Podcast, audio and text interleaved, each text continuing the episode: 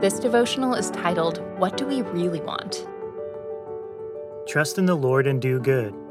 Dwell in the land and cultivate faithfulness. Delight yourself in the Lord, and he will give you the desires of your heart.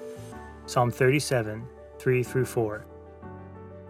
The Lord desires to give us all the gold we want. He longs to shower gifts and blessings and goodness upon us.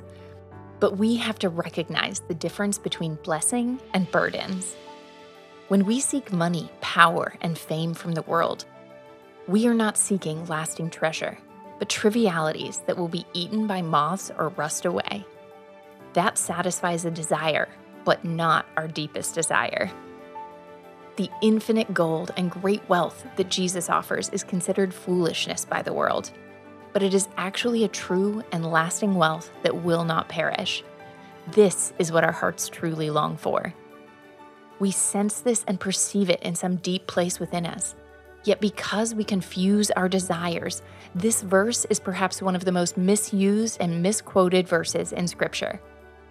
Psalm 37 is not about God giving us the desires of our flesh. These desires are a mere shadow of the things for which we truly long. The desires of our flesh are not our purest desires. The Spirit is the seat of our deepest longing and the place our true treasure is stored. What we really value is spiritual treasure like peace, belonging, and acceptance.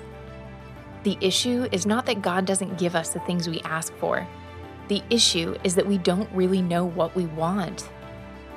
If we are distracted by the perversions, the shadows that we cannot name, we can lose sight of what we truly desire how do we discover what we really want? Trust in the Lord, delight ourselves in Him. He will show us the source of our longings, the deepest desires of our hearts. The water He gives us will cause us to thirst no more. Ponder today. Our problem is not that God withholds what we desire, but that we do not know what our heart truly longs for.